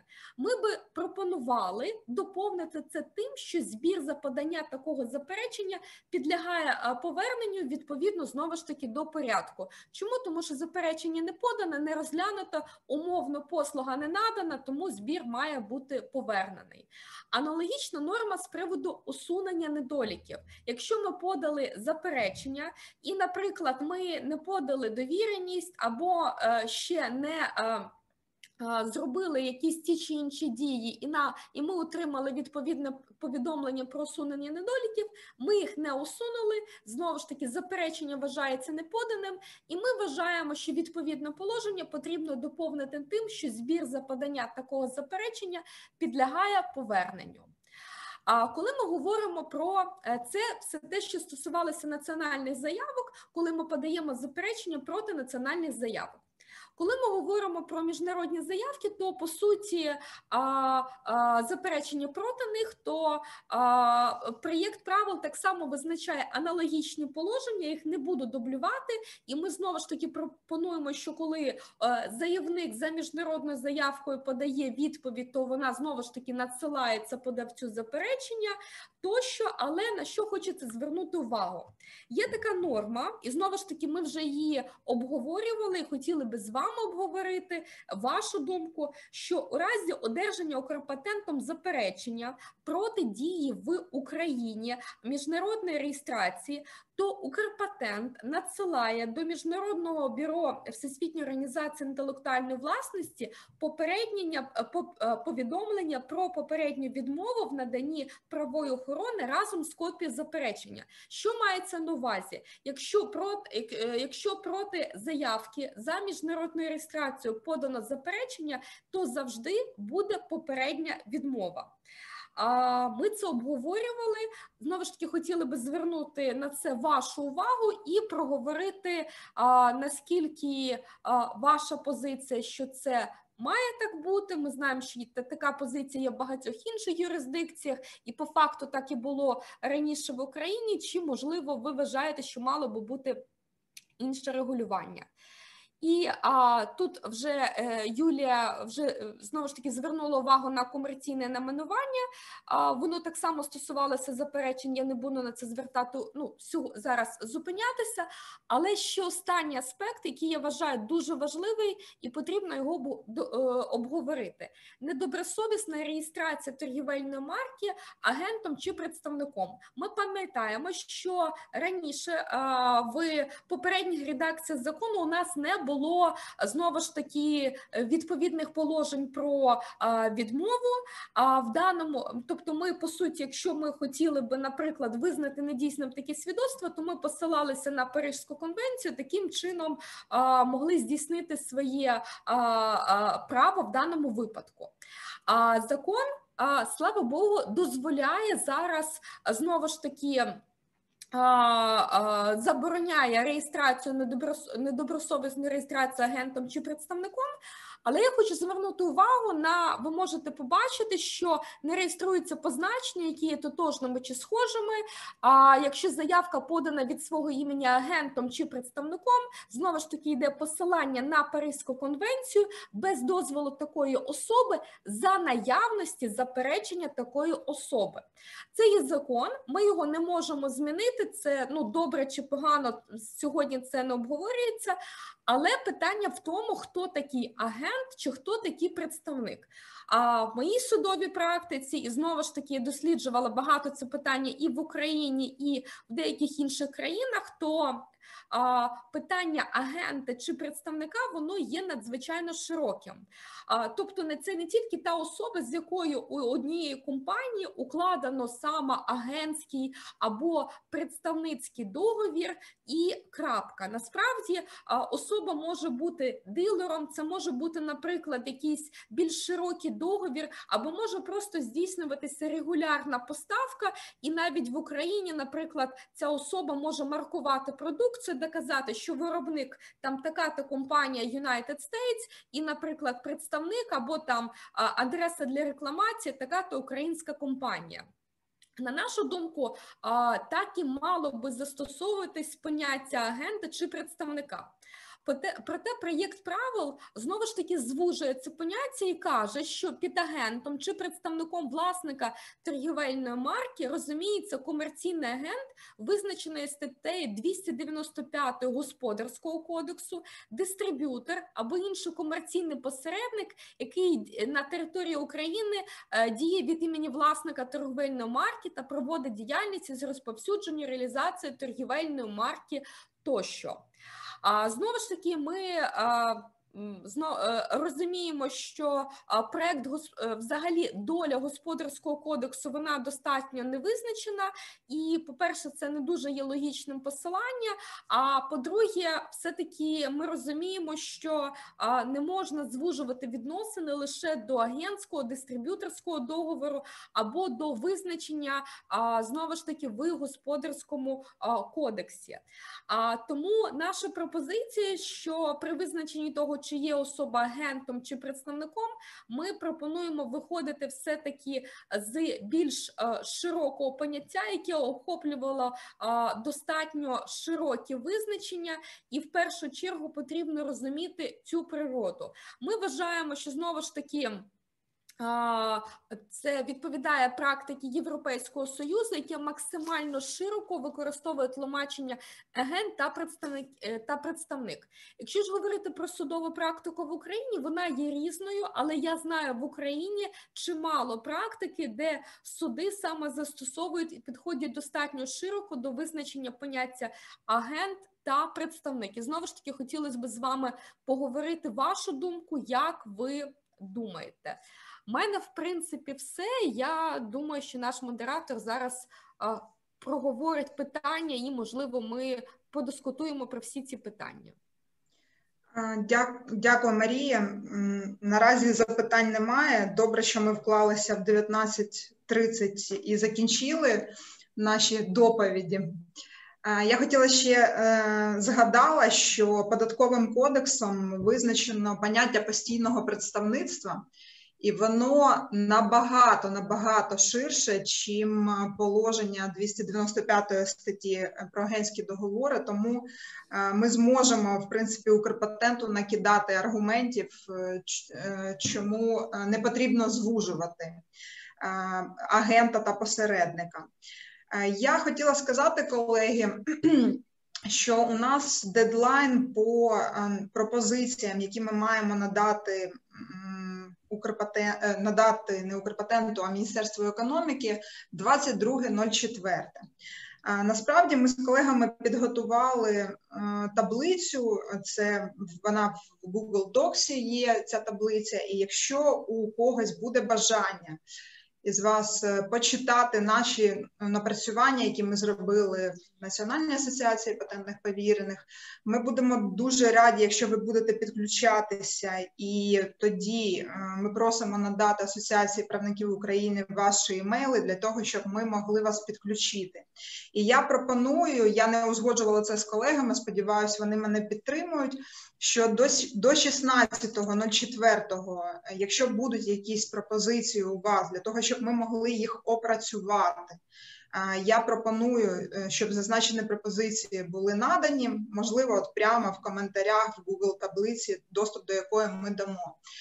Ми е, плануємо надати до цієї таблиці доступ представникам Укрпатенту і Міністерства економіки на наступному тижні, ну тобто, коли опрацюємо ваші всі пропозиції, і Е, ми дуже сподіваємося насправді, що е, все ж таки представники міністерства та Укрпатенту е, вийдуть до нас на діалог, тому що насправді ну ми не сказали там, мабуть, головного, що у нас, в принципі, коли ми читали правила, у нас склалося досить ну, приємне враження від правил. Видно було, що дуже гарно попрацювали як з боку міністерства, так і з боку Укрпатенту, і ті ем, ті моменти, які ми винесли сьогодні на обговорення, вони е, дуже швидко можуть на, на наш погляд вирішитися шляхом діалогу і опрацювання всіх моментів, які ми сьогодні зазначили. Тобто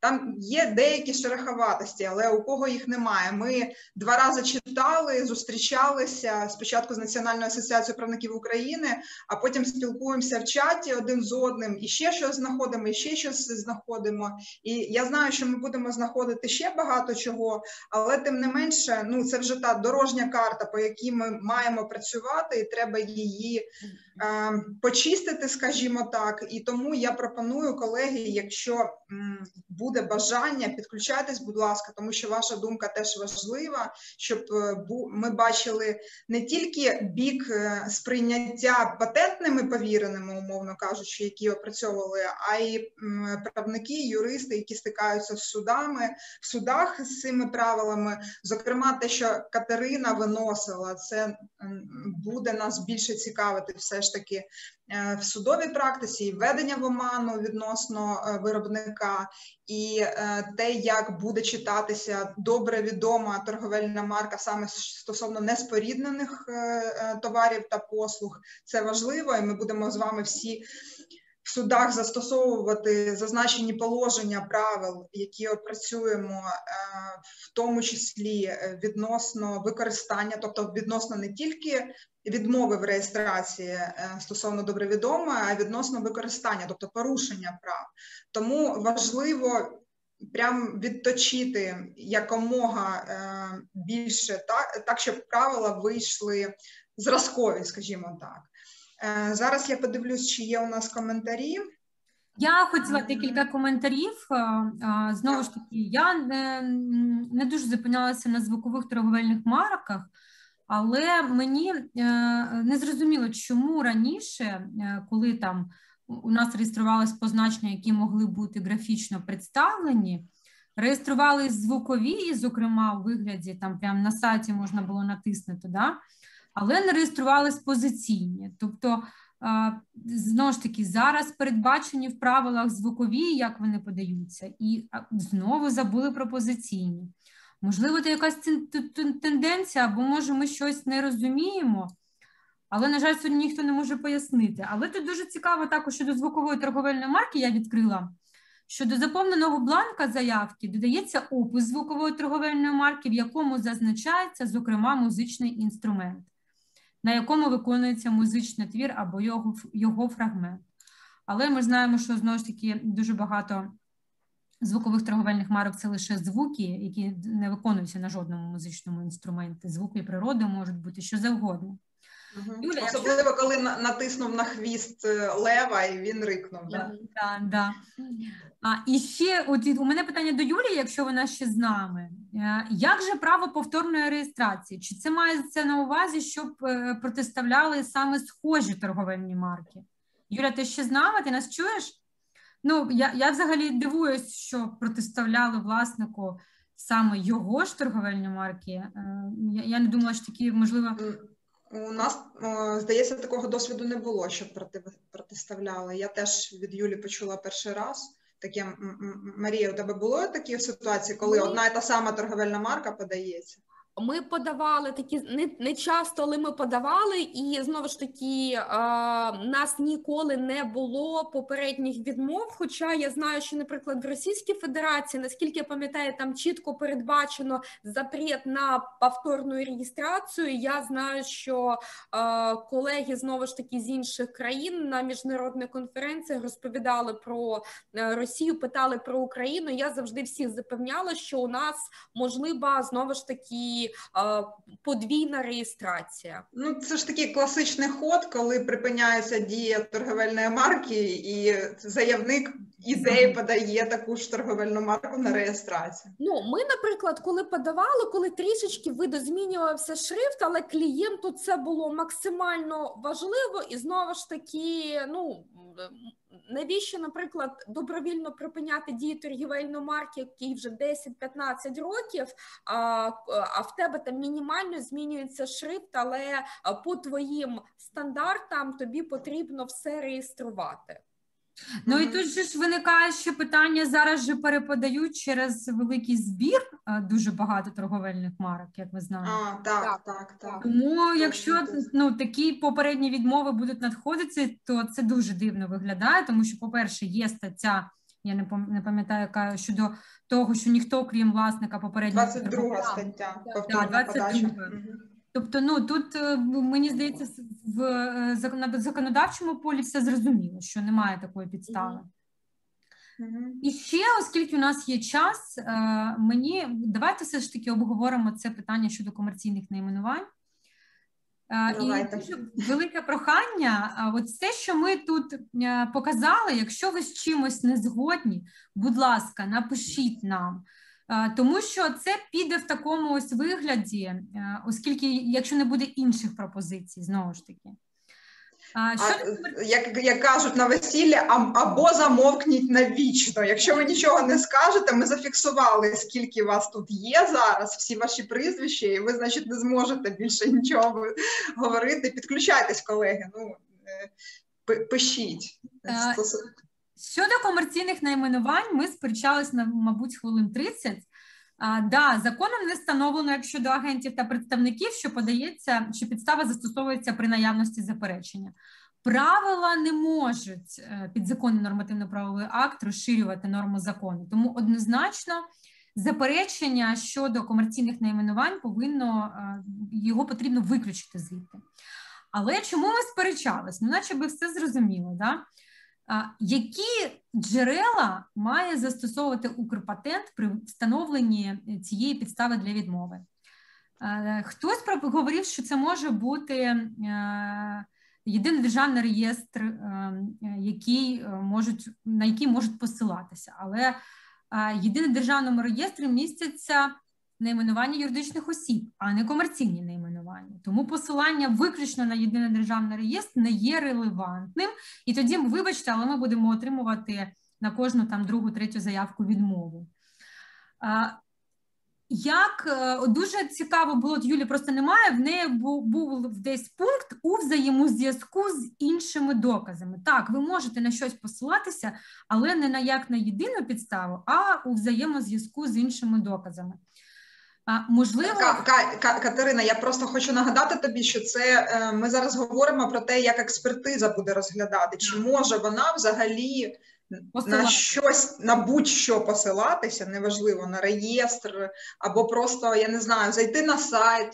Комерційним же найменуванням може бути доменне ім'я відносно товарів та послуг, для яких використовується, ну от в теорії. Чи ну, чи настільки ми готові розширювати повноваження Укрпатенту? Е, Аня, ну знову ж таки, е, раніше ми у нас е, заявлено, що Укрпатент перевіряє як абсолютні, так і відносні підстави. Те ж саме можна сказати щодо об'єктів авторського права, що які які там джерела застосовує Укрпатент. Ми ніколи не враховуємо всі випадки, але посилання лише там на Вікіпедію або на реєстр щодо ну, комерційних найменувань, я вважаю, що це нонсенс. І е, всі джерела, як Юля говорила, повинні ми повинні привести до е, ну, єдиного якогось знаменника, тобто не щодо кожної підстави окремо, тому що вони там не співпадають. Е, і можливо, от прописати якийсь певний там одну, одне речення, що посилання там на окремі джерела, зокрема в інтернеті можуть бути там у зв'язку з е, іншими доказами, у взаємозв'язку з іншими доказами, як варіант. Це на взаємозв'язку з іншими посиланнями. Посилання має бути не одне, а три. Ну, у мене, до речі, була така ситуація, е, коли там да, посилались на три. Одна була Вікіпедія, дві якісь статті, е, статті російськомовні посилання на одну статтю вже не працювало, була видавала помилку. Тобто, і все на цій підставі Е, посилалась мені чи на описовість, чи на загальну вживаність. Ну, тобто, так, е, передбачити всі ситуації не можна, але деталізувати саме в правилах також потрібно дуже дуже обережно.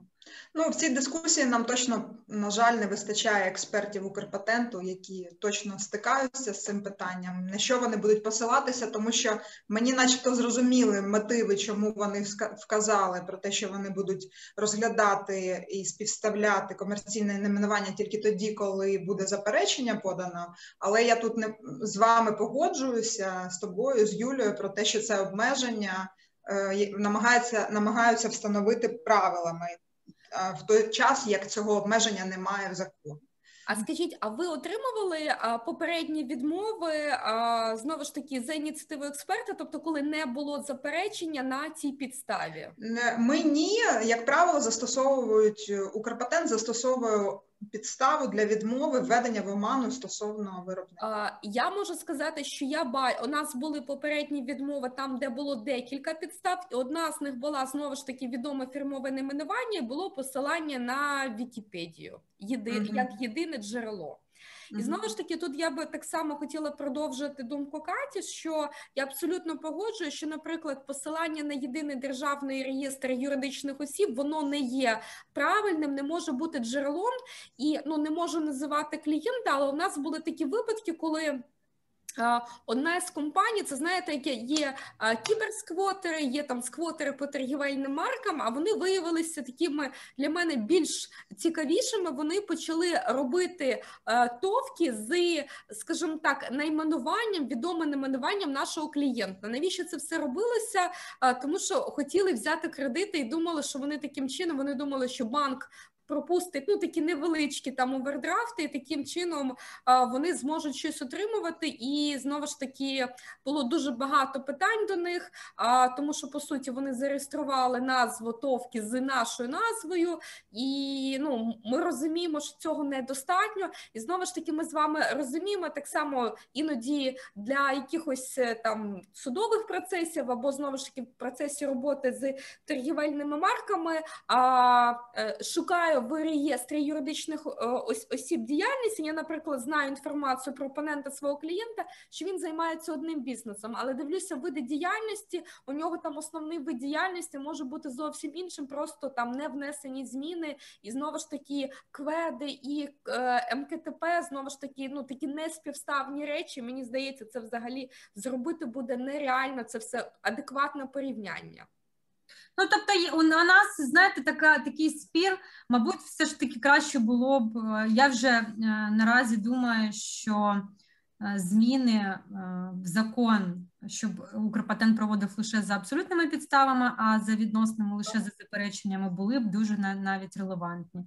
Моніторили б самі заявки, подавали б заперечення. Але якщо вони заявляють, ну якби що вони перевіряють за всіма підставами, то це дійсно повинна бути плідна перевірка. Я думаю, так. Тим паче за такий строк, який зараз проводиться експертиза. Угу. Погоджуюсь. Ну, я, мабуть, всі е, все, що хотіла прокоментувати, вже сказала. А можна я ще прокоментую про дискламацію? Ми знову ж таки так. обговорювали кого хто не був на тих обговореннях. Я погоджу, що я абсолютно за дискламацію, і у нас були випадки, коли або, наприклад, я отримую інструкції від іноземного клієнта, який просить заявити дискламацію, або навіть коли я представляю інтереси національного клієнта, я сама розумію, що нам ну з певних причин е, навіть щоб потім не було чи відмови, чи ми абсолютно ну хочемо ми розуміємо, що нам вона потрібна, ця дискламація, і тобто, по-перше, я погоджуюсь. А по-друге, можливо, нам потрібно обговорити. Я чесно не дуже уважно вивчала бланк заяви, який запропонований в проєкті, але можливо, нам, якщо ми прийдемо до думки, що заявник сам може заявити, попросити дискламацію, що відразу в формі е, знову ж таки бланк заяви її помістити, як це робиться в багатьох інших країнах. Да, це слушна думка. Це слушна Я також вважаю, особливо при експертизі, потім е, дискламація. Да, да. Це дуже важливо. У нас ще була дискусія е, на на предмет того, що Укрпатент на етапі подання заявки на етапі вивчення формальної на, на етапі формальної експертизи. Як це сказати, закриває да, і не не публікує е, позначення, які суперечать принципам нормам моралі. І у нас було запитання якраз пов'язане з тим, що як на етапі формальної експертизи може експерт встановити, що зазначене позначення суперечить е, принципам моралі в той час, е, як зазначене встановлюється саме на етапі е, кваліфікаційної експертизи.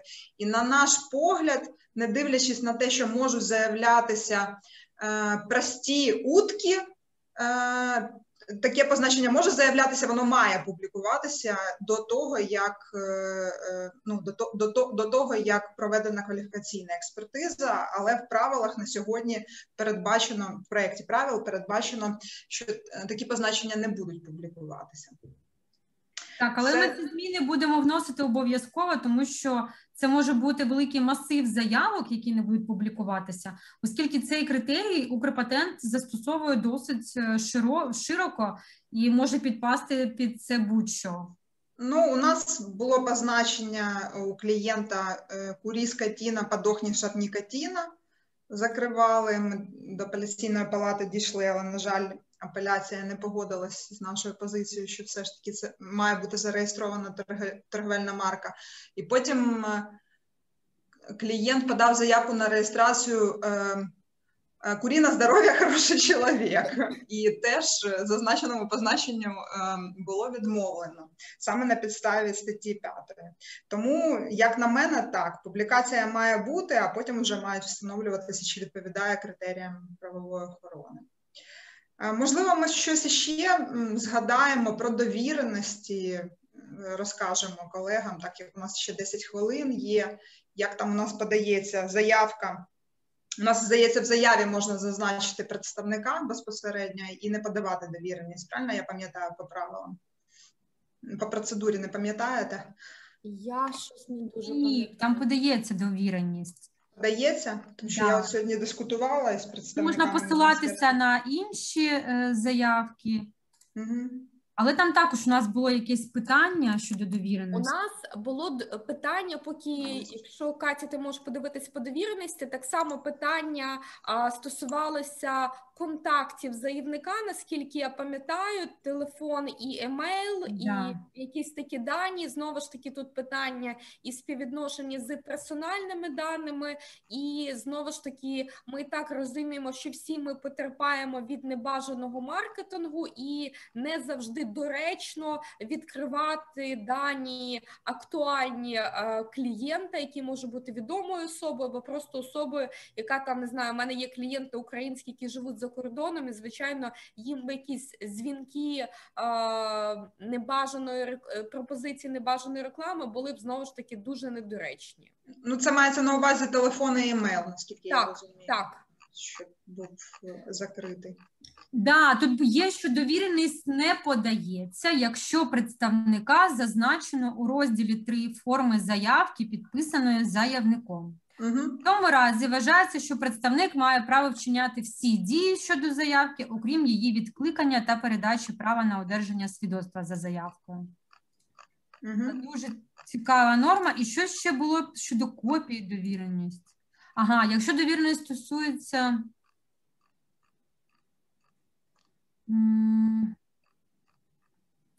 Довіреність може стосуватися однієї чи декількох заявок. Якщо довіреність стосується понад однієї заявки, вона додається до першої, а, а у кожній наступній зазначається лише номер, е, до якої то не довіреність. Ну, власне, це зараз так і робиться. Логічно, да. Да. Ну що ж, колеги, тоді, мабуть, ми будемо фіналізувати сьогоднішню зустріч. Я бачу, що не підключаються. Питань немає, точніше. Благодарна. Е, Ще раз нагадую, дата у нас 22.04, це тоді, коли ми до цієї дати ми маємо до міністерства звернутися.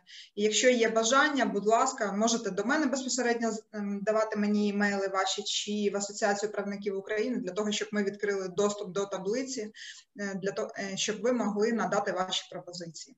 Можливо, ми щось не помітили і зосередились на таких, на таких нюансах, а ви ще щось побачите. Дякуємо вам за увагу, колеги. Дякую за ваш час, за ваші доповіді. Гарного всім вечора і Так. до зустрічі. Дякую. Дякую. До, до побачення. До побачення, гарного вечора. Гарного вечора.